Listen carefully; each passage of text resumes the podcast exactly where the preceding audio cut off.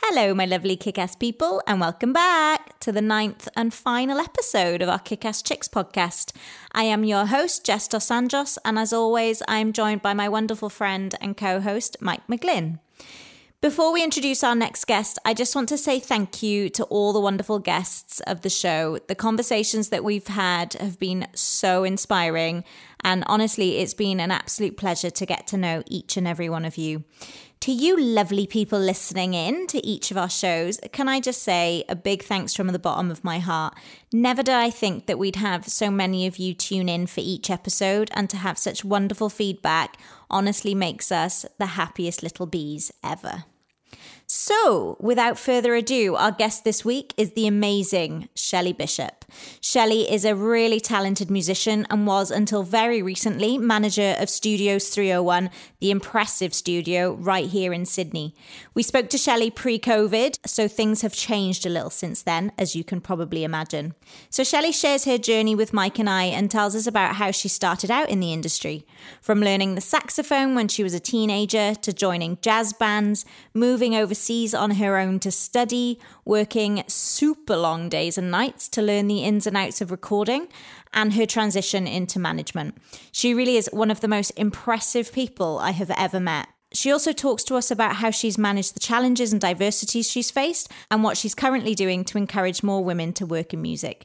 We hope you love listening to her as much as we loved meeting her. Here she is, the wonderful kick ass chick, Shelley Bishop. On, now. Come on, let's get it, get it. Follow this flow now. Come on and bounce with it. Come on, let's go now. Come on, let's get it, get it. Follow this flow now. We're about to witness. Hi, Mike. Hi, Jess. Hello, and welcome, Shelley. Hi. Hi Hey, guys. Shelley. How are you? Thank you for having me. Thank you so much for being on the show. We're very excited to speak to you. So, we have um, a question that we ask all our guests, and the answers are really varied. So, I really can't wait to hear yours. Do you think you are a kick ass chick? Absolutely. Yeah, love that. Love that. We've had really varied answers, and I'm glad to say that a lot have said, yep, totally. I'm like, yes, completely own it. And then some have been like, uh, maybe. Mm, I'm okay. I guess I've done this. No, good subtlety is stuff," not one of my traits. Yeah. so it's really, really cool. It's um pretty refreshing to hear that because a lot of women that I speak to are pretty humble and like, eh, I'm all right. It's not that you're not humble in saying that. Sorry, that was a wrong wrong expression, a but lot- you know what I mean. A lot of people are really humble, but clearly you're not. It's off to a We're good just getting to know yeah. each other. This is good. anyway, Shelley, thanks so much for coming in. See you guys. Leave a good review when you go. Excellent interview skills. Yeah.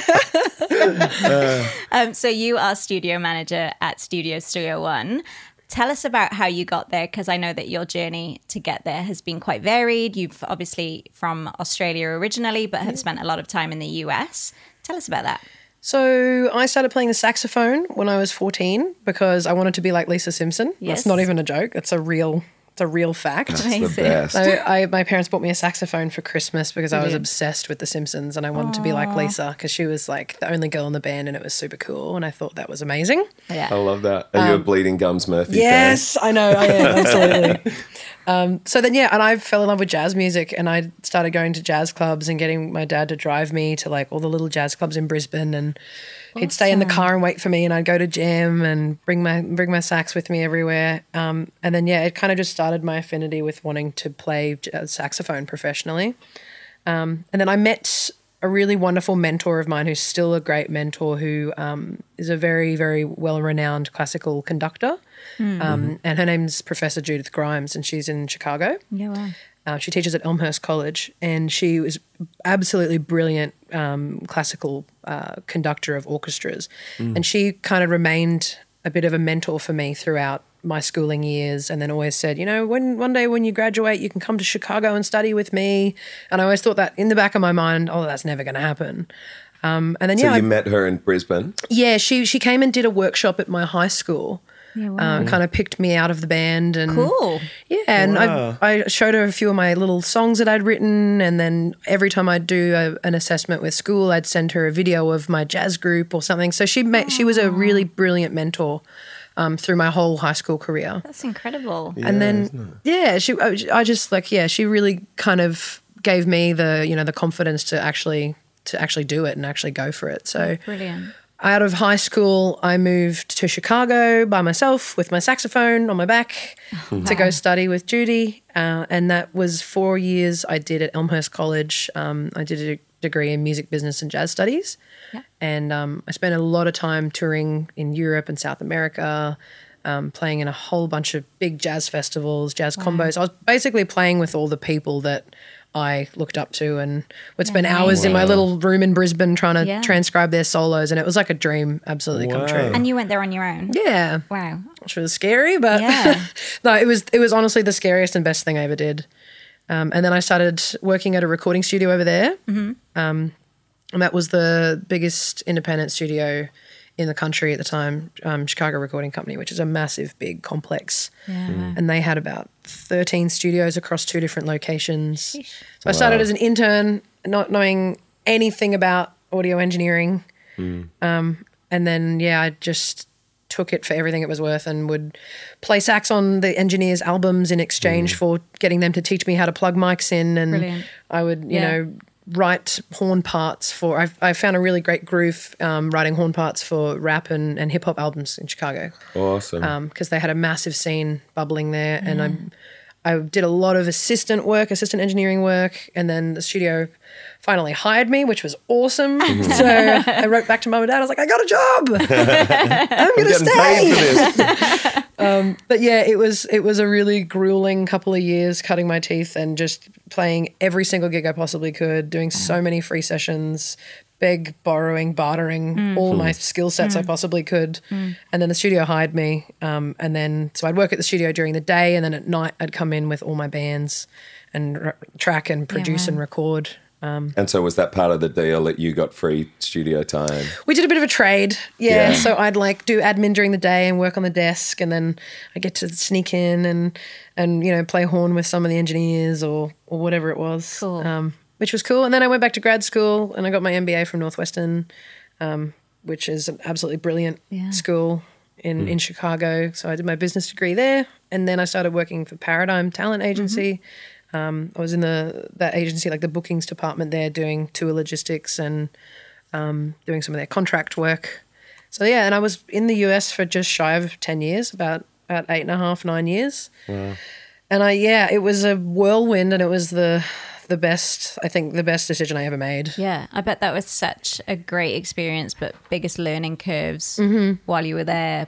But Absolutely. just full circle of emotions, I think. I know. Sorry, that was probably the longest intro that anyone's That's ever incredible. done. No. I'm so impressed. Like it takes someone really brave to go anywhere but on your own Mm. to America and then to be interning and just working your ass off to Mm. get somewhere. That's incredible. and how many people do you know who have sat in their bedroom and listened to all their heroes and then got to play with them? Yeah. I mean, that's a like that's a really, really Mm. Absolutely. rare dream come true kind of story. Absolutely. Yeah, I I think like a lot of it I don't know, I kind of think that there's there's a difference between, you know, being at the right place at the time, but at the right place at the right time, but you also have to be the right person. You have to be ready for the opportunity. And had I gone there a few years earlier, I wouldn't have been ready to Yeah. do that. So Yeah. when I was there, I was ready to work and I was ready to, you know, put it all on the line and I was doing sometimes 18 hour days just you know I'd go to mm. work and then I'd have a jam session and then I'd do a, like a recording session and then I'd go write a horn part at someone's studio and then go mm. back to mm. work and you know it was just like a constant grind but I had I, there was no other option you know like Yeah. that was it for me Yeah. And people who aren't in the music business probably don't really know what it's like to work an 18 hour day and and feel more energized at the end of it than you did Yeah. at the start. absolutely it's a strange thing and to not know like that's so funny when you say that because like at what part of it are you getting paid? You know a lot of it is also like the music industry it's not like a for, for at least my the beginning of my career it's not a salaried thing. It's mm. i'd do three or four free sessions in the hope that someone would hire me to mm. do a mm. live stage show that then i could get paid. Or you know what i mean? Like it's so much legwork and after hours work in the hope that you finally kind of get your foot in and get get something structured you know So, in your experiences, like, I mean, America's a whole, wholly different place to Australia, I imagine, anyway. How was it working in the industry? Was it sort of, it obviously wasn't easy and you had to put your, your work in, but did you face any obstacles? Did you face any sort of Oh, yeah, adversities?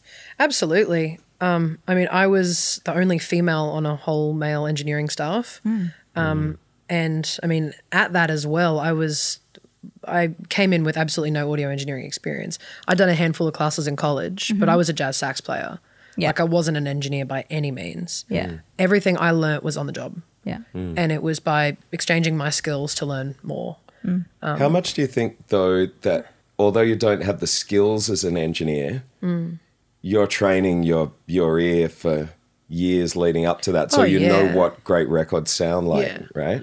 I mean, managing the country's biggest studio now, I know exactly what I'm doing because I understand the mm. other side of it. I'm not Yeah. as simple as book the big blue room. It's like Yeah. Yeah. I was an engineer and a producer for years, so I, I know how to talk to the staff. I know what the engineers are going through. I've, I've lived it. I've worked it. Yeah. And especially with clients, I can I can talk gear with them, Yeah. and that's a huge asset. Yeah. you know? Yeah, huge. But it sounds like you had a pretty supportive environment when you were working in terms of exchanging your time for their Yeah. time and after hours for some sort the of studio that, training. yeah and- no that studio literally I, I owe them a lot of my success as well because they gave me the leg up and they opened the door Mm. basically Yeah. i mean i worked so hard but they were they were so supportive and still are to this day Brilliant. so supportive of me and my career and I kind of like the studio manager of CRC. Her name's Sarah, and she's she's a kick-ass chick, by the way. Brilliant. She's amazing. She was like always my studio mother, Nice. and I'd always look up to her, and I'd always. Now that I'm talking about it, like all of these key mentors in my career have been women now. Weirdly, I was just going to ask That's you amazing. that. I never actually thought about that. Not all exclusively women, but the two the two main ones that I've mentioned thus far have been females. Mm. But um, but yeah, it, Sarah was like a studio mother to me, and anytime I'd have some kind of challenge or problem, even now, sometimes I still call her. I'm like, Yeah. hey, That's so good. what's going on? She's like, what are you doing? I'm like, hey, I've got a question, and then she'll call me and be like, I've got a question. I'm like, why are you asking me? That's incredible. no, she's yeah, she's a, a really great friend now. But yeah, that so that studio really, really did set me up, and they gave me absolutely every opportunity. Yeah, wow. And um, I mean, I worked I worked damn hard, but yeah, it, it was a really great relationship that I still have now. Incredible. There seems to be a, a real narrative at the moment, particularly on social media, of people talking about, oh, you don't work for exposure, you should never work for mm. free. And most successful people I know have spent thousands of hours not being paid for their mm-hmm. for their music. Mm-hmm. What do you think about that? I think there's definitely something to be said for valuing yourself as an asset and valuing your skills. Um, I definitely would not have achieved anything had I not put in a lot of unpaid hours. I, I kind of had to in order to make the connections, and it's it's about basically investing in yourself. And it like I would never, you know, encourage someone to undermine their own assets or their own skills or to you know purposefully go out of their way to you know work for free. Um, having known you know how how long it takes to get skilled at something and how much time and energy it, it takes to get to a point like that Yeah. but having said that like i there is no possible way i would be in the position i was had i not Yeah. Yeah. gone to every jam session i could went to every networking function i possibly could spent countless Yeah. hours you know online trying to just meet people mm. offer my services play gigs that kind of mm. stuff like mm. it, it's almost a, a bit of a necessity Yeah. And I guess as you were going along, sort of initially when you went and you were working for free, you were Mm-hmm. contacting people, you were, you know, interning. Um, when you first got that gig, I bet you were like, yes, you know, ringing your mum and dad and like, Yeah. Mm-hmm. I've got a job, I've made it. That's my first sort of kick ass moment. Have you had, I'm assuming you've had sort of various moments along your career where Yeah. you've just thought, yes, I've made it. I've made the next step. I've reached the next milestone. I'm Mm. It- killing it. Every now and then, it's like I won't realize it until kind of after the fact, Yeah, and something okay. really cool will happen, and then the, ne- the next week I'll be like, "Wow, that was how did I get here? Yeah. I had mm. so many of those moments working in Chicago when I mean I'm a jazz horn player and I got to work with Stevie Wonder and that was the coolest Oh. thing Oh that's God. ever Oh happened my to me gosh. ever. And it, for a split, you know, for a moment, I'm like, how am I in this room? Yeah. You know, I've come from my little house in Brisbane and I'm standing there plugging his mic in and it just flipped my mind for a, for a second. That's you know, pretty hard to comprehend. so many moments like that. Yeah. Um, even now with with the studio and with the team that we've built, it Mm. every now and then I kind of just look around and I, I just have a moment where I'm like, whoa, this can't get better. This is Yeah. this is unreal. Like Yeah. I'm so proud of what we're doing and yeah. Would you say the Stevie moment is your biggest achievement today or biggest success? oh, to be one of them. Yeah, for sure. that's That, I mean, Pinch me moment. for a, for a That's horn player, be up yeah, there. for a horn player, that's that was anyone. Well, That's 'cause incredible. I Wish has the greatest horn line of all Sure time. does. I reckon. yeah. You know how you were talking about um, the conductor that came Mm-hmm. to Brizzy? There's not a lot of saxophone in classical music, right? No, so how? What was? Yeah, and So- she was a classical conductor, right? So yeah, she's a classical conductor, but she conducts what's called a wind ensemble, which typically has alto and tenor saxophones in it. It's kind of like a cross between your classical symphonic orchestra and a marching band. Okay. So wind ensemble repertoire. Look at me sounding all educated. wind ensemble repertoire is really, really big in the United States. so a lot of the time, the saxophones would be doubling um, euphonium parts or bassoons or stuff like that. But the the material's written for saxophone. Right. And there is a whole repertoire, would you believe, of classical saxophone music. Marcel Mule is I like the believe. father of classical saxophone. Well, my I hate classical saxophone. no, I don't. I don't. I my just, grandfather was um, a violinist for the Sydney Symphony Orchestra. Oh, amazing. And he also played saxophone for the SSO. Oh, wow. But at, because most classical pieces don't have saxophone, he was mainly playing violin. But every now and then, Mm. Yeah. he'd have to, you know, be the sax guy. That's it. The thought of being able to play violin at SSO level and saxophone. That's Like, unreal. it's crazy. wow.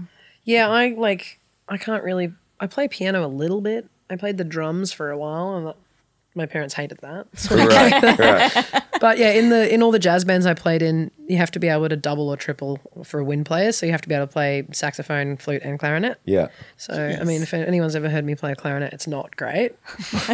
I bet it is. I can kind And of do you play, skate by on flute, but Do you play like baritone and yeah, I played. I played all. I mean, I played tenor. That's my Yeah. main saxophone, but I played all of them. have you played bass sax? No, no, I've, had a seen. guy in I've seen one, but I haven't.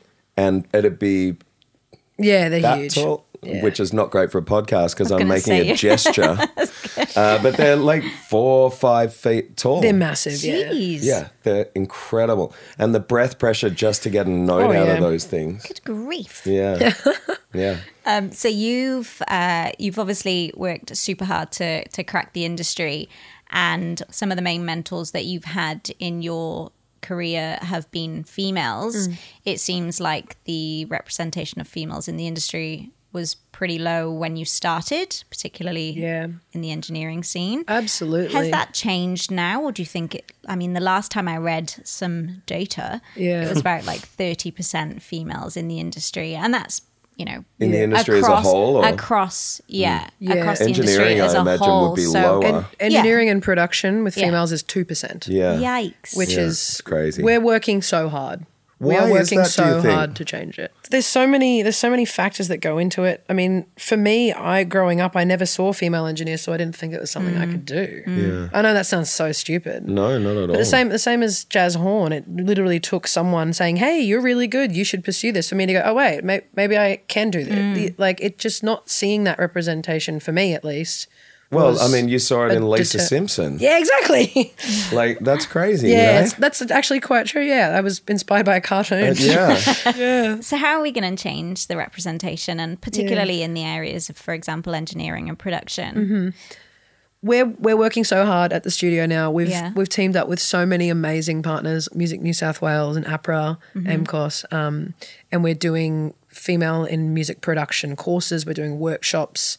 We've done Q and A sessions. We do mentoring. Yeah, Um, awesome. Just trying to give young girls the chance and give them the opportunity because in the same way when they come to us at the studio, they they just don't think that it's something that they can do, which is really that's really awful, you know. Um, but we try and leverage our position as much as possible to give them access to resources and people who are currently doing it to, you know, encourage them and give them the push to say you can do this. You know, it's it's up to you. You just got to take the reins Yeah. of it, and there's always going to be support. You just you just got to look for it. You know. Yeah. I think um, one of the the I mean, I only decided to try out in this whole music biz eighteen months ago. Um, and that was partly because um, I didn't know what I wanted to do in music, so I knew I didn't want to perform. And then, hey, what what else is there to do other than be a music teacher? So you know, in my mind, what was the option? There was mm. nothing other than perform or be a teacher Yeah. and I didn't want to do either of those. And then it also wasn't the choice that was encouraged by my parents. But that's, a, mm. that's another really long story that I won't go into. um, but yeah, it took like 15 Yeah. years for me to kind of see more and more people coming up mm. on the scene that I would recognize and say, oh, that looks like a pretty cool job. I wonder if I could do that. And like, who do I know? Oh, no one. And like, Did you have a moment where you went, "Oh, hold on, there's another option here"? I think it was. Um, I actually don't think there was. I think um, I just came to the realization because I was speaking to one of my friends who was kind of trying to d- discuss the whole scenario and what I could do, and I just got so sick of my job basically that I just Googled and was like, "What can I do? Mm. Like music jobs." Wow. what can you do in music? Like, I think it was just a case of a Google search. Mm. Yeah. Um, Do you remember then, what came up? Oh God, no! Right. It would have been performer, d- d- everything. and then I was just like scrolling through, trying to work out what everyone did and Yeah. what that meant, and if it was viable, and if I might be interested. And then it was like, oh, great! Which one do I try now? In the hope that I like it. Yeah. Like shit, it's pretty, um, pretty overwhelming. Yeah. So I love. I went to a um, women in music Yeah. event at Studios 301, and there was an amazing panel of really different Yeah. women. Like there was a producer, there was an engineer, there was an intern, there was a classical um, Yeah. like expert. She was incredible. Yeah. Um, obviously yourself and like Jackie Louise Schul, who's Jackie's amazing. and is- yeah, like ridiculous. That was probably the first time um, that I thought, shit, there's loads of people here Yeah. and there's so many people I could reach out to and so many pe- opportunities Mm-hmm. for me. I've got to stick to this. I've got to find out Yeah. more. And it was only from things like that that I that was probably when I thought, yeah, I need to I need to get into this. This Mm-hmm. is really inspiring and the fact that it was full of women with sort of an exception of a handful of men. Mm. That was really empowering because a lot of the events that I go to and in corporate as well, like I'm I've got a corporate job full of men Yeah, absolutely. and then it can be quite intimidating. Mm-hmm. So to so go, to go to an event like that, yeah. I just think makes all the difference, especially if you're sort of really young and influential. Yeah, influential. absolutely. What's Mm. really staggering is that there's a big gap. The the graduates that come out of tertiary education or with bachelor's degrees in music or music education, it's pretty on par. It's Mm. it's about 60-40. And then by the time they get into industry, it's like, where did all the girls go? So what is it? I Yeah. wonder what Where it did they- is. Where do they go? Absolutely. It's it's always something to me that's just been staggering. yeah, wow. What would you say is your biggest tip to any young ladies thinking about joining the industry? I would say make as many friends as you can. There are people that I went to networking events with, exchanged business cards with three or four years ago that only now I'm actually u- like we're utilizing each other in some capacity. Mm. Mm. So you never know where you're going to meet someone that it's going to absolutely change the trajectory of your career. Yeah. Mm. I was just a shameless networker and still am. Yeah. Because hmm. I think that you can learn fr- you can learn something from e- everyone and anyone. Like, you know, everyone is is so um, kind of tapped into their own little lane and everyone's kind of got blinkers on a lot of the time. Mm. I would just say meet as many people as you possibly can. Like and And I think there's quite a lot of free events and networking Mm. opportunities in Sydney, at least. I don't know about broader Australia and Mm-hmm. Yeah. beyond that, but I think Sydney, there's enough going on for you to be able to be doing something quite Mm-hmm. And- regularly. Yeah, absolutely. I mean, like things like um, Women in Music Sydney, that's an awesome group. Yeah. Um, there's so many great. I used to go to jam sessions and just find out where the musos were going. Yeah. Right. And I just go and check out like what gigs are they going to and then at the gigs you meet managers and agents and then Yeah. from there you know you go to another show and then you might meet someone who works at a label who introduces you to a publisher or you know everyone the industry is great i remember being on the outside of it and kind of looking in and going like how do i get in it's like a big glass tank Yeah. and you like hmm. see all the fish swimming around in the middle and you're like how do i get in there but Yeah. it literally takes a couple of, of hooks like a couple of Yeah. people once you start getting your little network going it just turns into a web hmm. So the music industry, I think, has got this kind of perception that it's a horrid place to work as a female. But your experiences don't sound like that at all. do you think you've been fortunate, or do you just think that it's something that you've overcome without sort of recognizing there- it? Maybe. uh, there were a lot of horrible horrible uh, experiences oh yeah absolutely But not because you're a female. oh no there have been Oh, really? Yeah, no, I I mean, I was working in you know a lot of um a lot of session like recording sessions or I've done a lot of things where it was you know, made very apparent that I was the only female in the room and um there have been a lot of times where I've had you know run-ins with people like uh, and a lot of challenges I've had to overcome.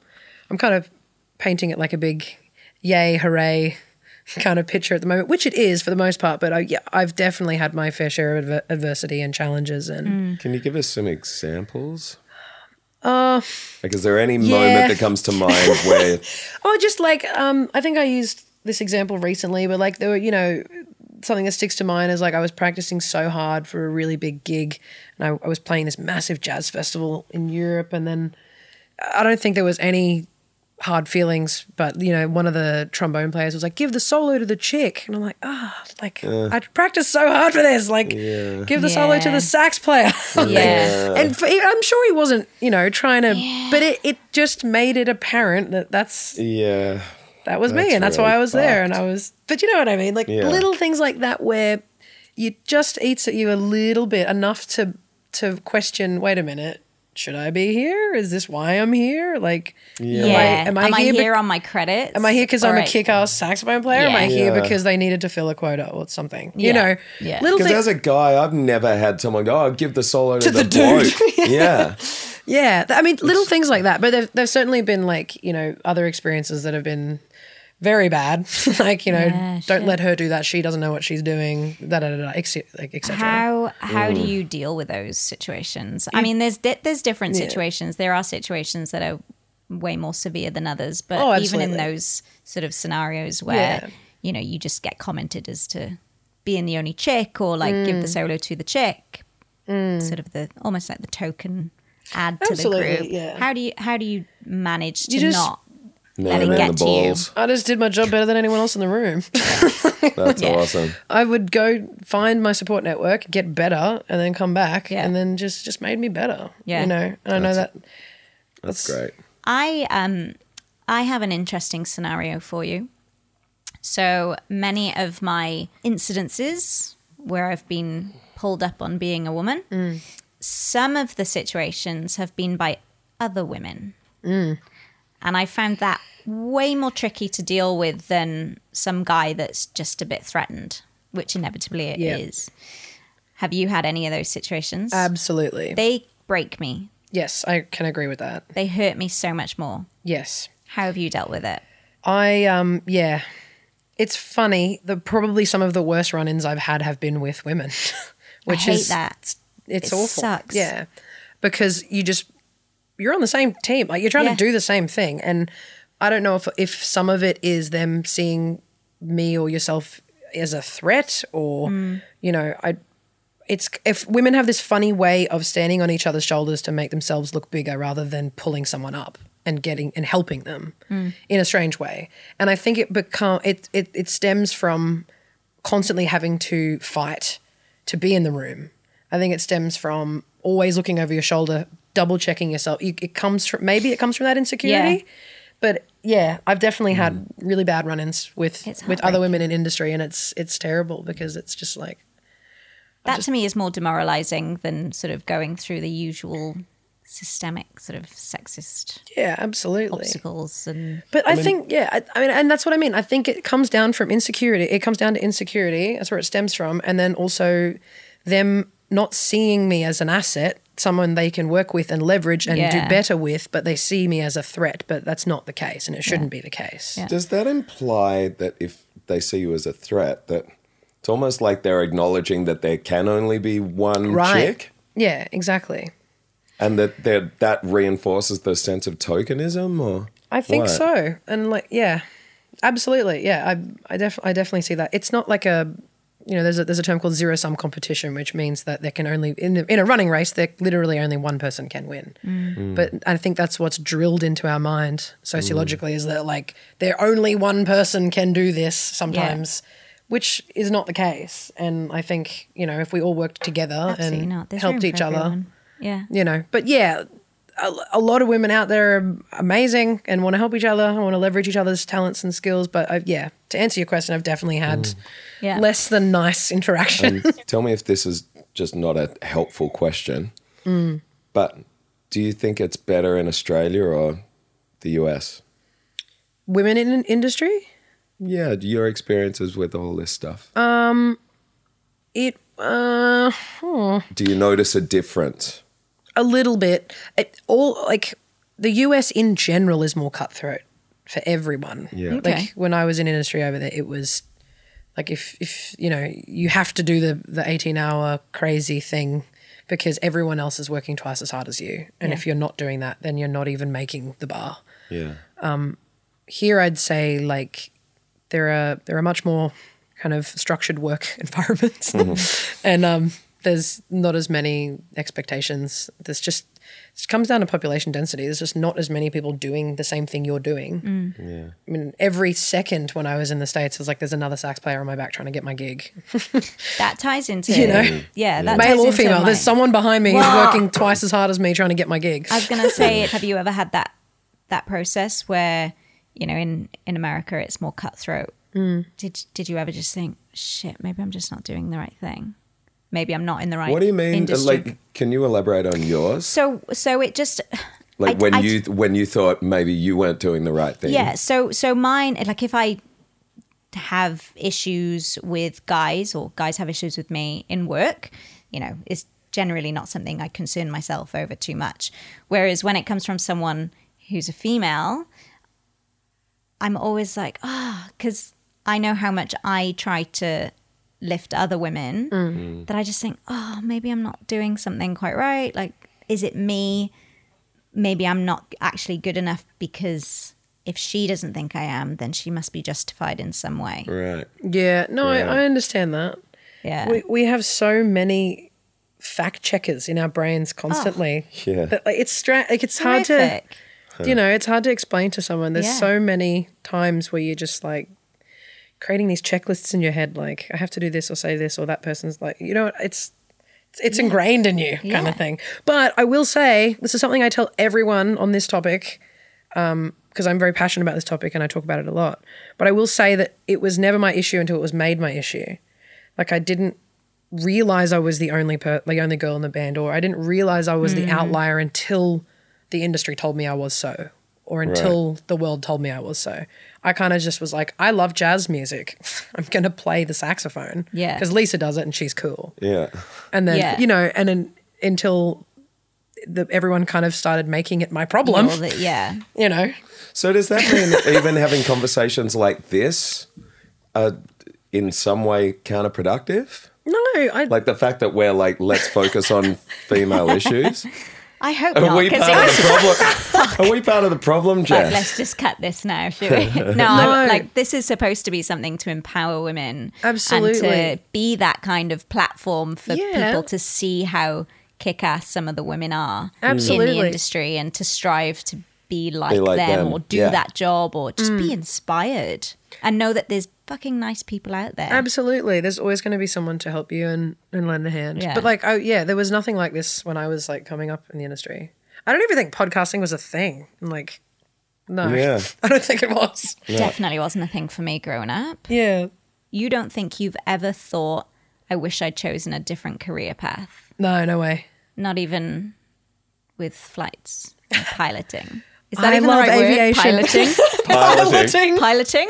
Piloting. Is that the right word? It's probably Yeah. not. Piloting a plane, isn't it? Just say aviation. Aviation.